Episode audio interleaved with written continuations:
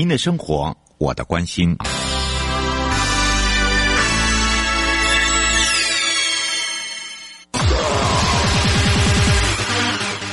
继续为您导航的是领航员悠悠。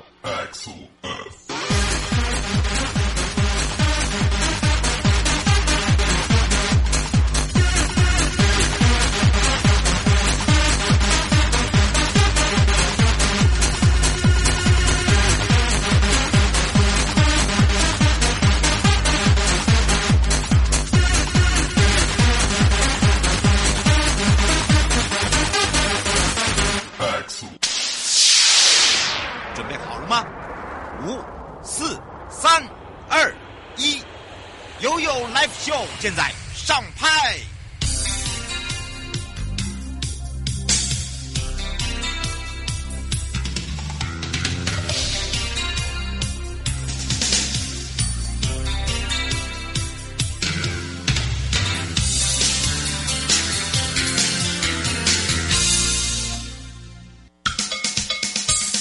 我跟你说，我跟你说了，我跟你说，我跟你说，七嘴八舌讲清楚。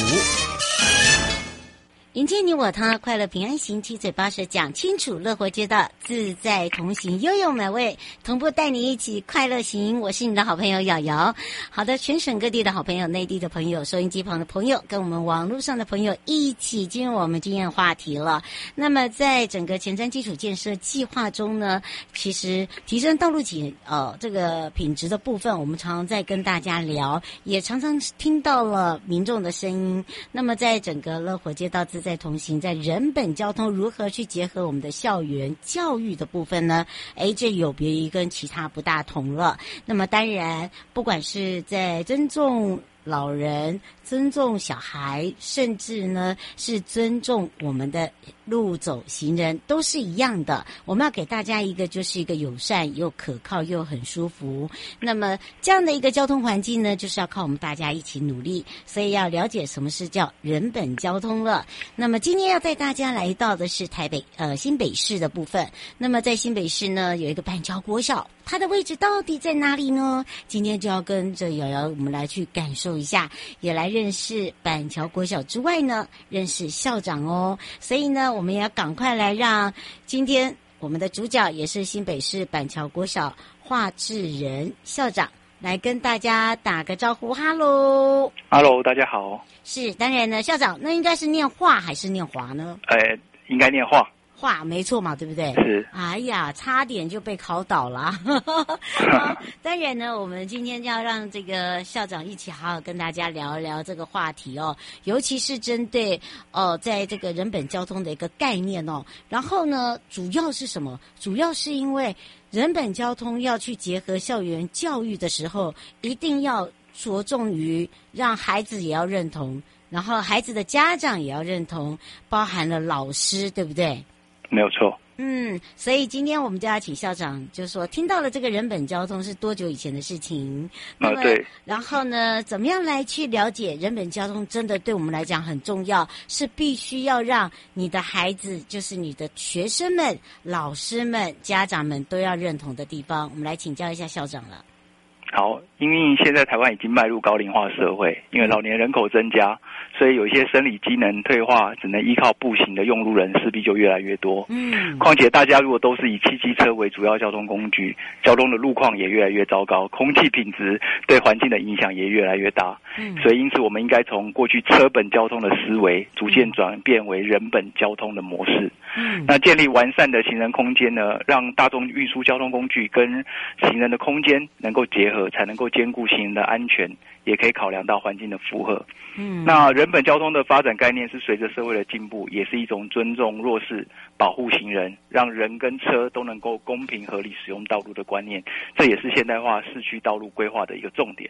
嗯，是。不过倒是请教一下校长哦，就是说大家就会想说，哎，新北市其实它是一个很大的区域哦，那么当然呢，它的国小也非常的多，而针对今天我们介绍的呢是板桥国小，它就是位于板桥国小，在本身就是在板桥吗？对，就在板桥的这个中心，也在板桥车站旁边。哇，那等于是它在交通运输上面是非常方便的咯。呃，当然也是呃，这相关的道路也是非常拥塞跟这个繁忙的。嗯，我们的学生大概有多少？现在小朋友大概有两千六百位，哇，已经算很多哈、哦呃，算是规模比较大的学校。嗯，是，当然呢，这个规模大的学校哦，基本上它就要把它分年龄层，就是所谓的年级啊，中高年级，还有小小小年级嘛，对不对？对，低年级。嗯，对，那这个时候就来请教一下，就是说，既然已经知道了这个人本这个交通，然后我要把它放到了这个学校里面，在一开始的时候，你会去用呃学生的一个分类法吗？还是说先教育这个所谓的老师，还是先从老师去教育孩子的家长？应该这样讲。对，其实我们对师生还有家长都要同步做相关的宣导。我刚到、嗯、来到板桥国小服务的时候，就会发现，呃，学生家长为了方便，常常会在接送孩子的上放学时间，把车辆任意停在学校门口。嗯，那车辆随意停放呢，就会让校门口塞满了车子。那小朋友呢，没有路可以走，连家长骑机车的家长也相当危险，进出呢也都会相当的拥塞。除此之外呢，那停放机车的人因为陆陆续续到学校来接孩子上放学，所以会把原来无障碍的通行区域都占满了。嗯，对身心障碍人士还有行动不便的朋友，行的权利也是受到了影响。嗯。那刚好新北市政府有一个通学廊道的计划、啊、那进行了我们学校门口文化路的工程改建。嗯，那因缘际会呢，我当下就提出了一个建议，利用学校现有的校地范围内进行一个规划，设计出一段可以让家长骑乘机车接送孩子的回转道，建立一个单一方向通行的机制，那利用人车分道，提供一个更安全的环境。嗯，那不过刚开始执行的时候，家长也是有一些不习惯，所以多少会有一些抱怨。嗯，那我们当然也花了一点时间跟心力去沟通跟宣导。嗯，那希望家长跟民众都能了解，除了个人的便利，行人行的安全是更为重要。慢慢的，大家才逐渐习惯。那我们希望将这个人本交通的概念从小扎根，嗯，孩子也可以影响他们的父母，嗯，不再是以自己的方便、交通工具的便利性来行来思考，渐渐让台湾能够把人本交通的观念能够推行得更完整。嗯，是。哎，不过我觉得好运是因为刚好新北市政府哦在做这个通学廊道的计划，并不是每个学校都有，对不对？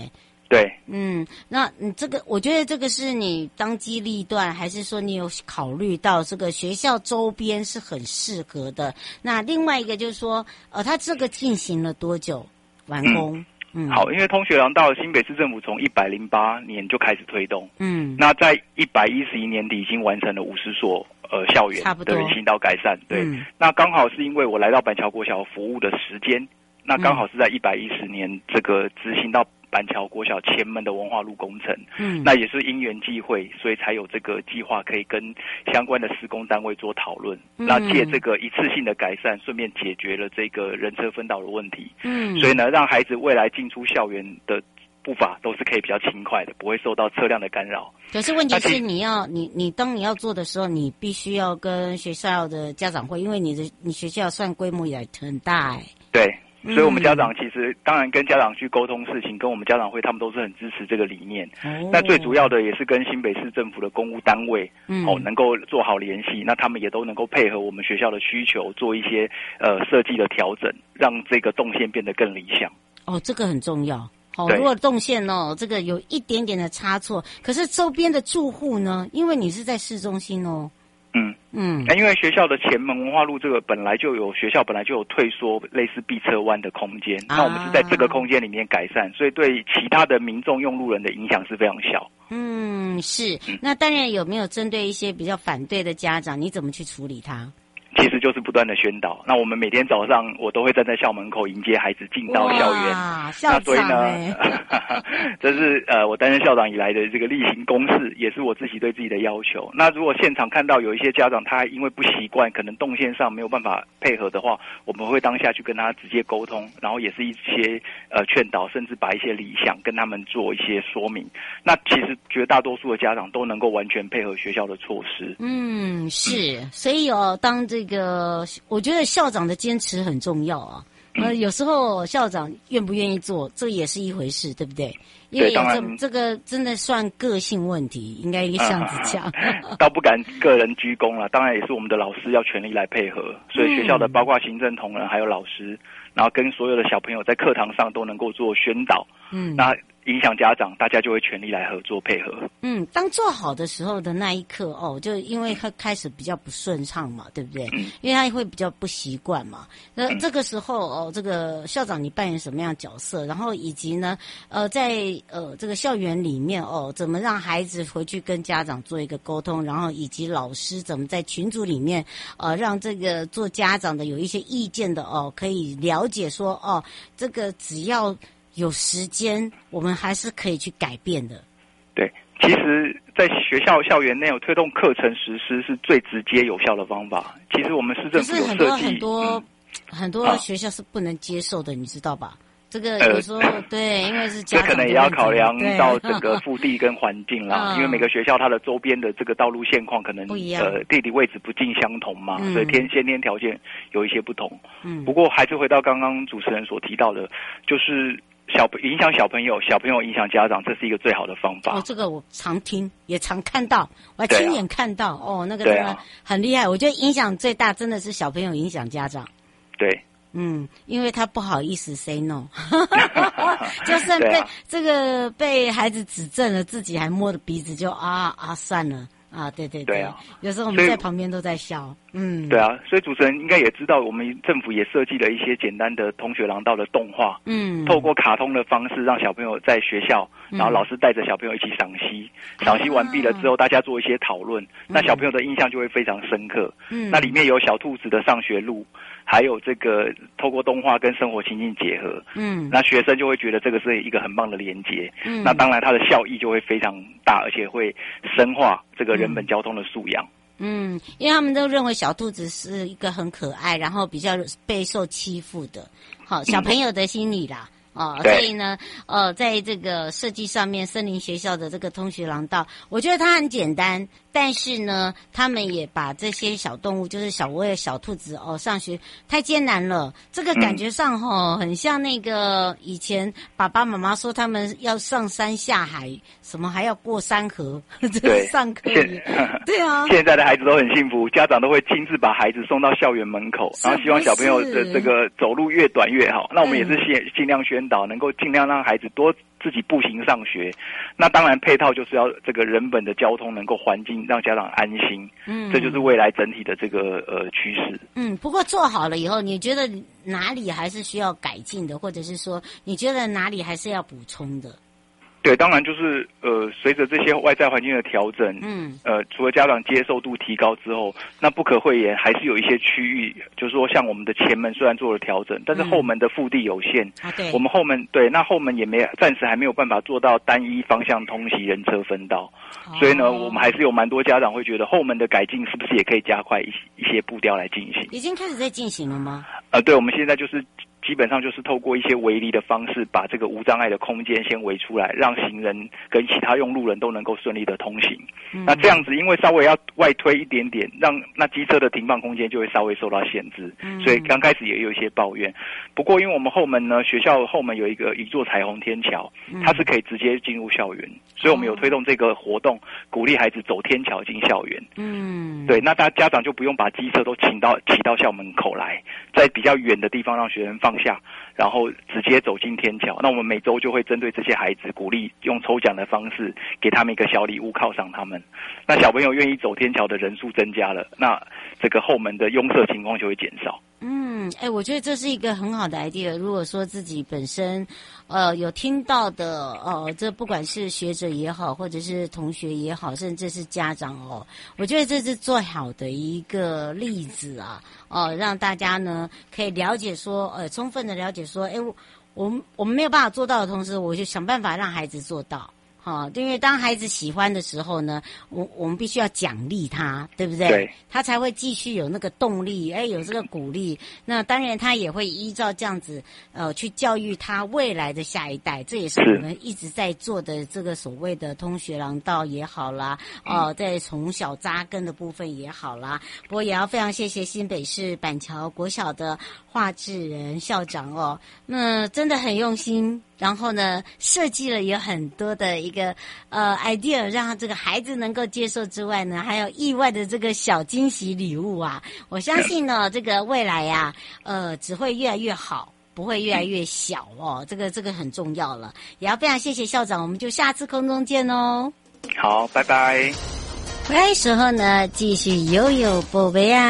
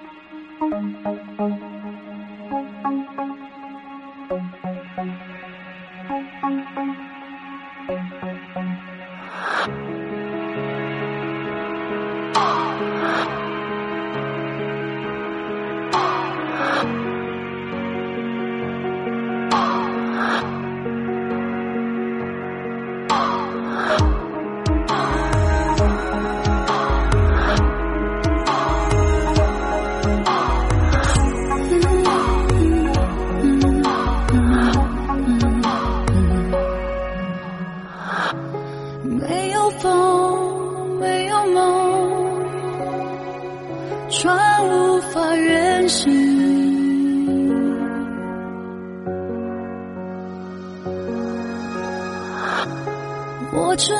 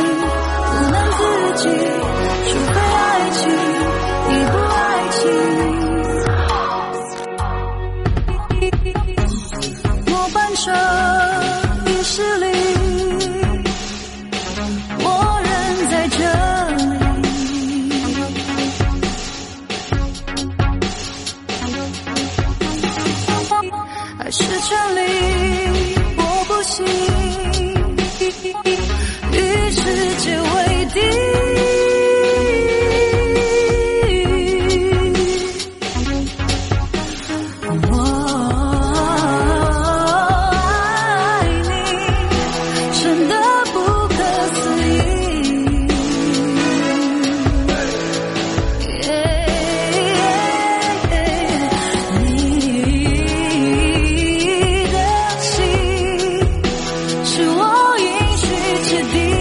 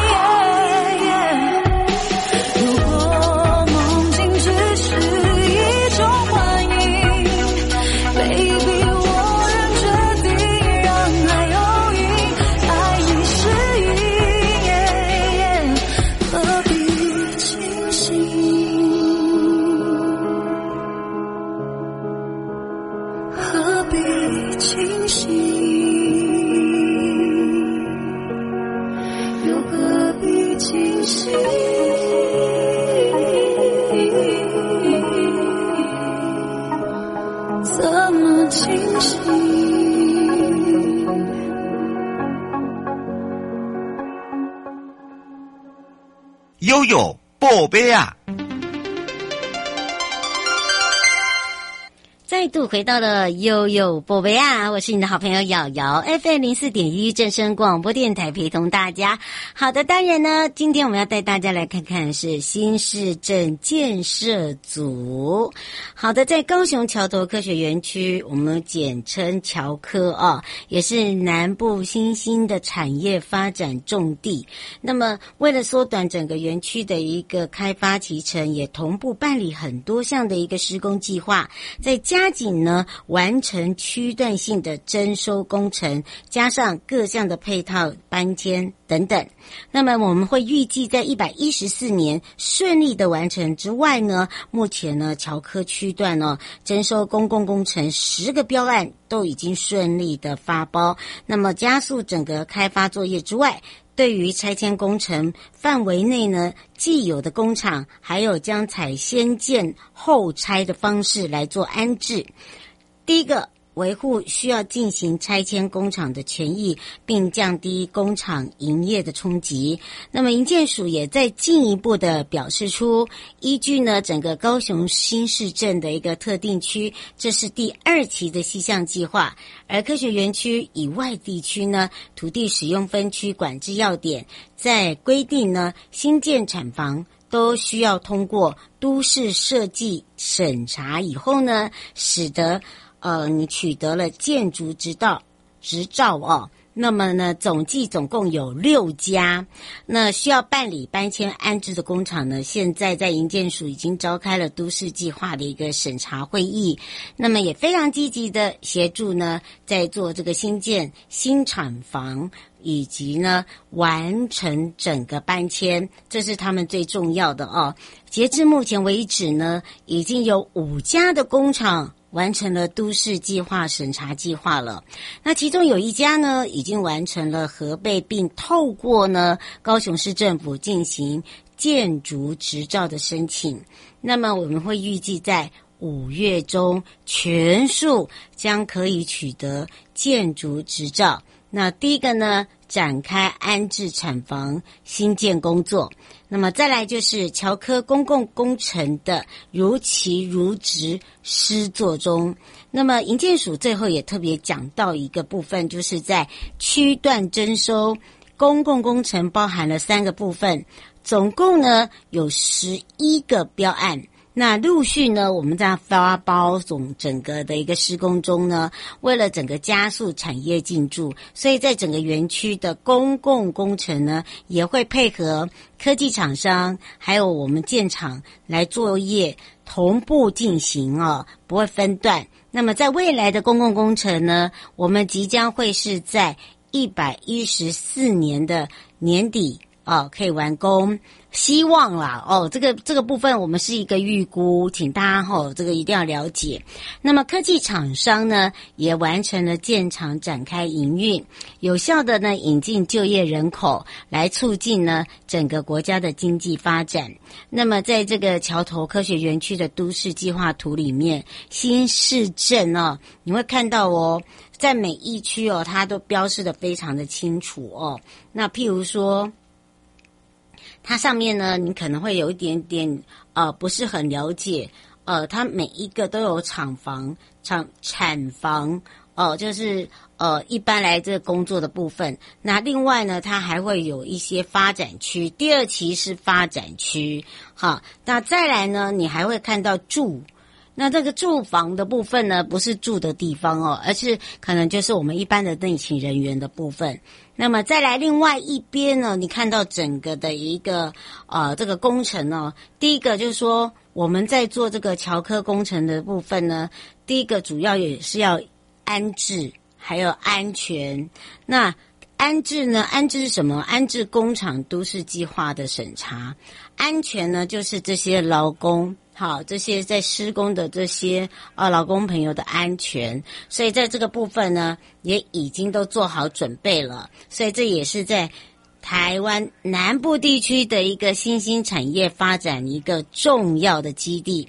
相信呢呃我整个园区呢在开发的期程呢，可以同步办理很多的事项作业哦。那再加上呢呃我们刚刚所说的不管是区段性的征收或者是配套式的搬迁作业，我们都如期在做。所以呢，我们大家要有信心，预计会在一百一十四年会顺利完成哦。好，迎接你我他，快乐平安行，七嘴八舌讲清楚，乐活街道自在同行。以上节目呢是由内政部营建署共同直播，祝大家好愉快的一天。我是你的好朋友瑶瑶，下次空中见喽。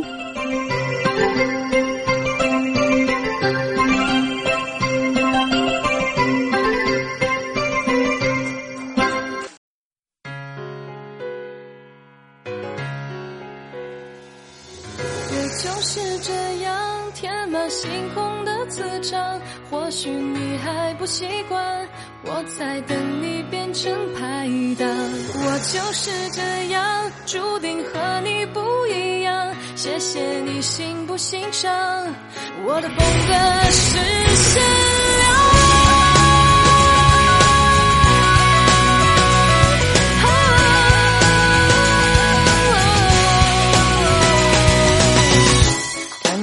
手掌柔软又刚强，时间现场指尖藏着一份力量，安静的目光温柔却也狂放，生命量有道融化像被凝结，我独特的模样是全新的信仰。我就是这